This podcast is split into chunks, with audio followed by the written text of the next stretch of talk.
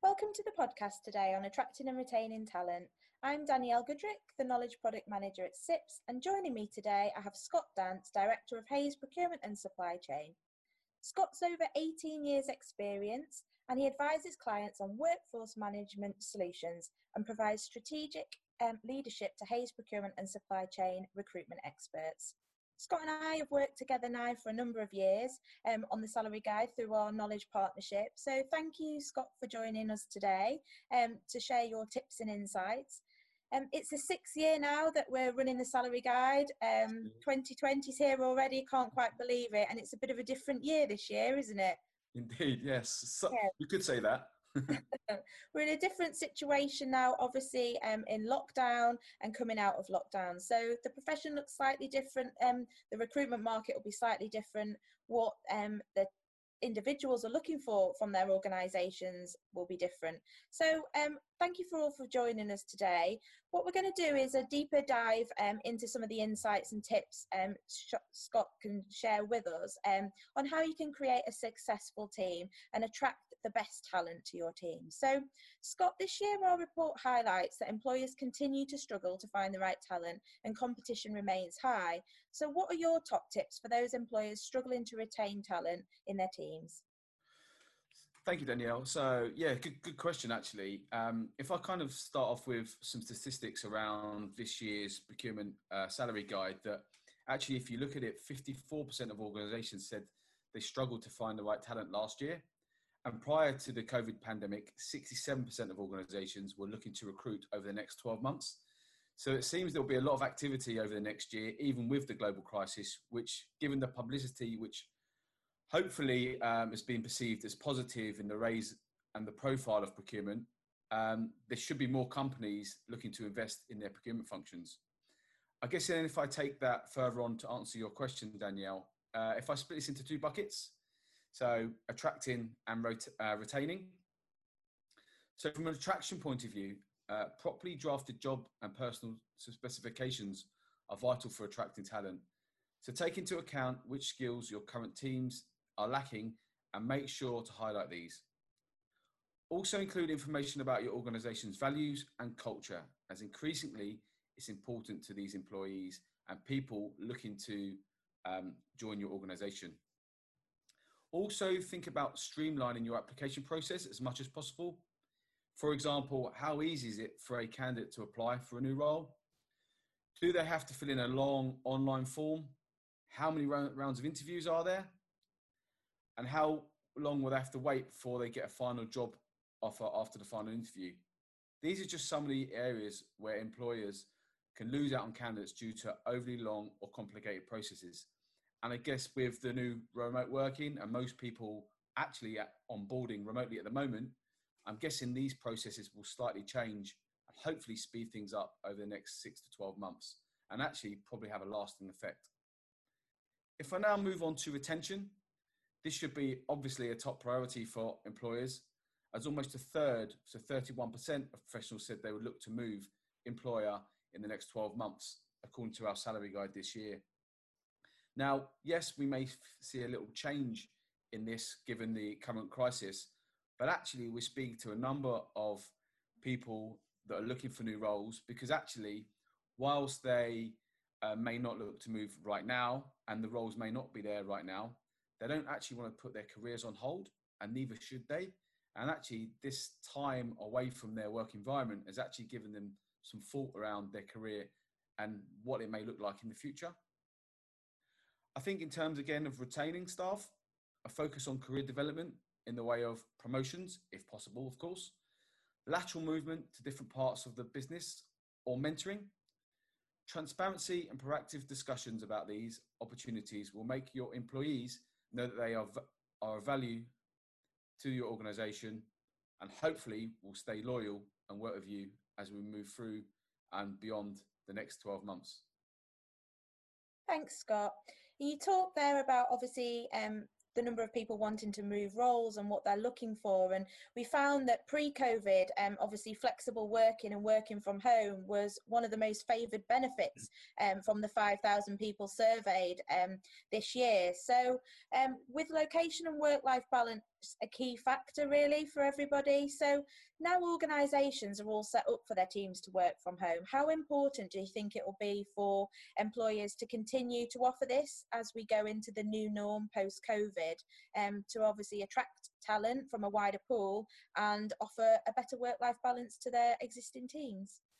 Yeah, I guess if I talk about benefits as a whole uh, and then kind of answer your question further down the line. Um, I guess there's been an increase in the number of flexible benefits packages available this year, which is a real positive and something that we've been speaking about for a number of years now, rather than have the set structured package, which actually doesn't really adhere to what people want, um, which is great. So, yeah, it's nice that there's been a, a real attention on that this year. I guess according to our research, to give you some statistics behind that, the most common desired benefits, as you said, Danielle, um, are flexible working, with 44% of those people um, desiring that. Working from home, 41%, and in private medical at 39%. I guess the, the challenge is, though, that our report highlights a real mismatch between the top benefits desired by employees and those offered by employers still, and this is still the case. Um, again, as you mentioned, Danielle, working from home was the only common benefit in the top five lists of benefits desired and those actually offered. Mm-hmm. And actually, part of that is probably been forced upon us um, due to COVID. Mm-hmm. But actually, hopefully now it will shift um, the benefits packages to a more flexible working packages than recent years. Um, and I think that organizations that are embracing it and are forward thinking as we move back into what looks like could be the new norm is actually not taking away that flexible working and actually embracing it and having it as part of a policy from both an attraction and retention point of view. Um, I think that another important part of benefits is tailoring benefits also needs to happen on a smaller scale to reflect what is important to employees at different levels. For example, our research showed that advanced professionals value benefits like private medical insurance, company allowance or company cars, and professional body membership fees. However, operations and tactical staff care more about flexible working, work from home, um, and subsidiaries of memberships such as gyms or lunches. So I guess it's something that a lot of HR professionals certainly are looking at how they structure their benefits moving forward. Yeah, that sounds like um, organisations need to kind of reevaluate and fine tune their proposition then, really, um, to be able to attract the right talent and reflect that to the role they're recruiting for. So, um, can you just give us a bit more detail about how these flexible benefit packages work, um, perhaps in organisations? Yeah, so uh, as I mentioned, we've seen more around the kind of the flexible working piece um, or working from home featured as I said earlier, on the top five desired and offered benefits. Yeah. And, and I guess this is the case across all levels, seniority and gender. So again, I don't want to harp on too much about flexible working, but um, I think that given the fact that over half of respondents from the salary guide um, want this kind of beyond COVID, shall we say, and have it as more as a policy moving forward. I think then if we touch on the non-flexible working benefits packages, yeah. um, a lot of uh, businesses um, prior to the last few months have actually been looking at how they can integrate these uh, and what does it look like? What does a flexible benefits mm-hmm. package mm-hmm. look like? I mean, there are still so many different nuances within this. So some organizations will have, a, I guess, a, a monetary figure, which will be a flexible benefits package where they can take as much of that as cash as they like, or they can kind of almost use it as a, a scaling form of what they like. Um, as an example, they may look at people at certain age groups may not be that bothered about childcare vouchers and gym memberships. So rather than having that, could they have that as a cash element? So their take home pay goes up a little right. bit more. Yep. Um, so I, I think that you're right, and I think that this has forced people's hands into looking at what does a flexible benefits package look like. Okay. So tailoring benefits sounds like it's going to be key, obviously, for the future. Um, so how can employers tailor their benefits packages um, for, say, the roles that they're recruiting for? So what does it? Can you go down into the breakdown? Yeah. So I think that uh, certainly um, you, you're probably looking at more levels rather than looking at uh, age groups for obvious reasons because we shouldn't assume that people that are say of a, a, younger age would like something more than someone of an older age. Um, i think that then starts going into you know stereotyping which we need to stay away from. Uh, i think you need to look more at levels and what is on offer so which actually helps a little bit with retention. So if at a certain level you get offered a little bit more. And I know that some companies, for example, won't offer a car allowance for all staff. It's when you get to a certain level. So actually, um, structuring those benefits is really looking at more of the level and how that would break down. Um, how would you break that down? Um, again, it really depends because obviously you've got public sector and private sector within both of those areas. Um, and I think that it's really some of the good things that I've seen is around looking at um, surveying your employees. And I think it's really key to, that organizations that do it well actually talk to their employees, not just the senior leadership, but send out various different things on surveys around what benefits packages you'd like to see so they can get a holistic view of what the organization is looking for. It also helps to retain staff that that feel like they've been involved in the overall decision of their benefits moving forward. Yeah. Um, I think where people have struggled or companies have struggled is where um, a senior leadership team have made decisions based on not necessarily knowing what their employees want. If that makes sense. completely makes sense. Yeah. Um, and we saw obviously this year again, salary remains key for those wanting to change roles, um, but closely followed by career progression again, which was the second most important factor. Um, and you touched on obviously promotion um, and it not always being possible within a team, maybe due to structure and things like that. So there may be lateral movement um, or other options. So could you give a couple of examples of other options for career progression, um, just for organisations who are looking to kind of proactively take action um, to retain the best talent in their team? Yeah, certainly. Um, it's kind of a question that I get asked quite a lot about um, especially at the moment because you know with um, I guess businesses in certain areas um, struggling to, to almost to keep the lights on. In truth, yeah. so promotions are not necessarily going to be something that are going to be you know coming up anytime in the near future. I think that it is important, and, and any situation rather than just in, in the current crisis that we're in, is actually looking at um, how you retain staff and actually keep progressing. So some of the other things that I've I mentioned earlier around mentoring. Yeah. You know, some people were really interested in mentoring juniors, but also being mentored. So actually, could you have a mentoring scheme, which again doesn't really cost any money? I want to talk about mentoring, and if you're looking to to have a mentor yourself, don't necessarily pair them with somebody in their own peer group. Um, what do I mean by that? So you're not always going to mentor your employees, your direct employees, shall we say. Um, if some of your employees have a specific um, area are looking at compliance of mm-hmm. supply chains or contract management, why wouldn't you have them pair up with someone in the legal department? Yeah. That can help them talk through, um, and, and I guess there's an upskilling element in there as well. So that's one thing that you could look at. The other thing is looking at, I guess, the job on a day-to-day basis. You know, has the your employee looked at the same category for a long, long time? Is there an opportunity now to have a little bit of a, a change around? Um, I think that some people can stagnate anyway.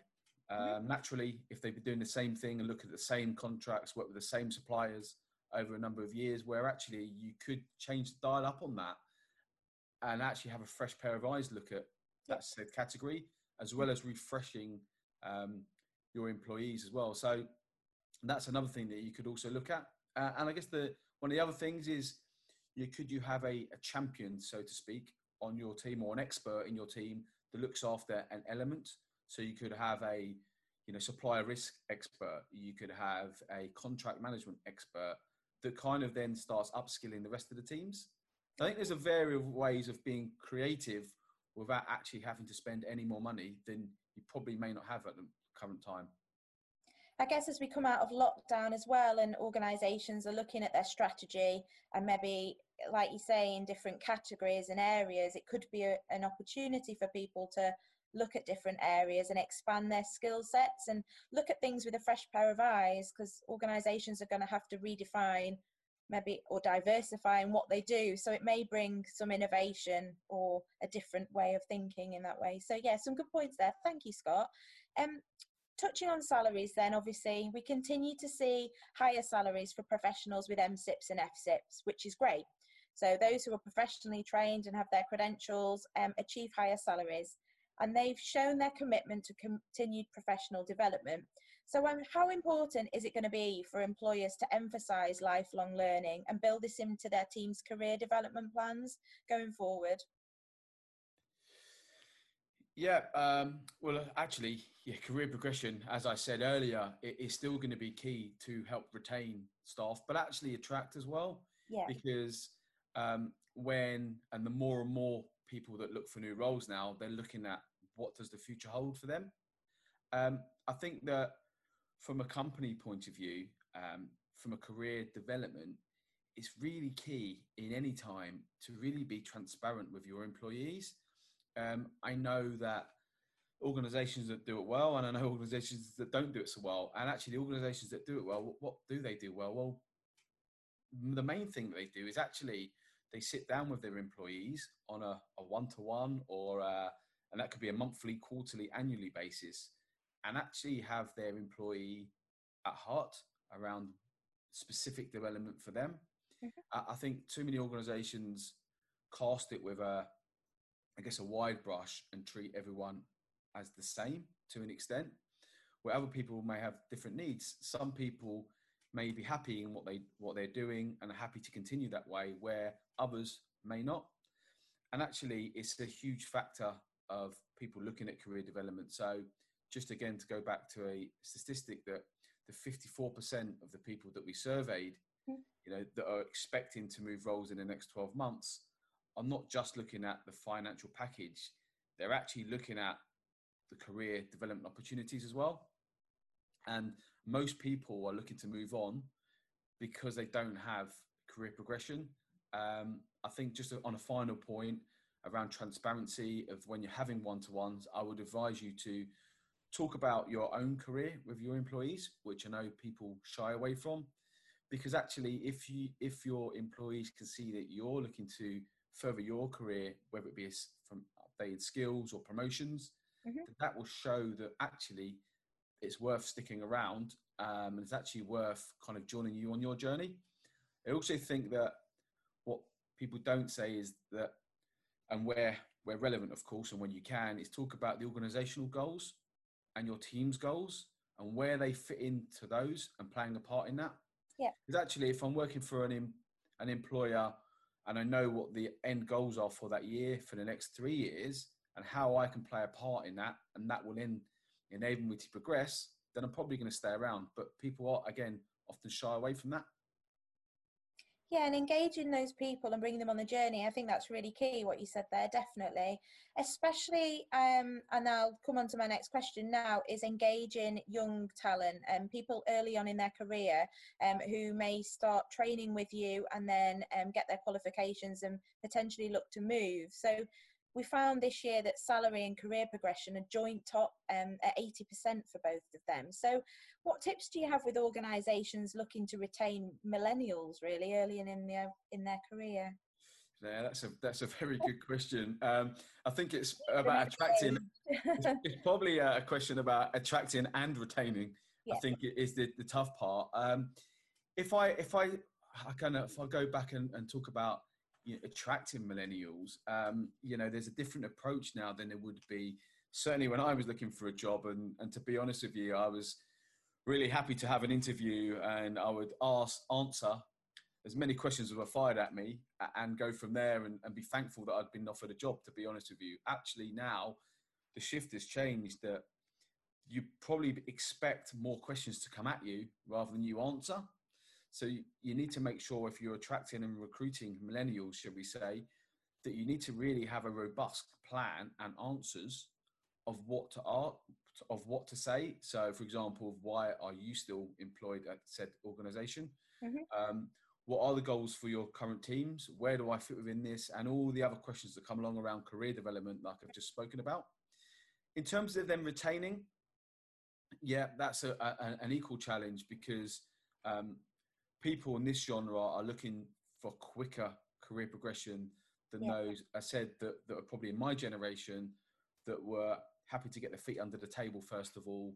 Um, you know, embrace embrace the company culture, understand more about the role, and then look at the career. This is happening from day one.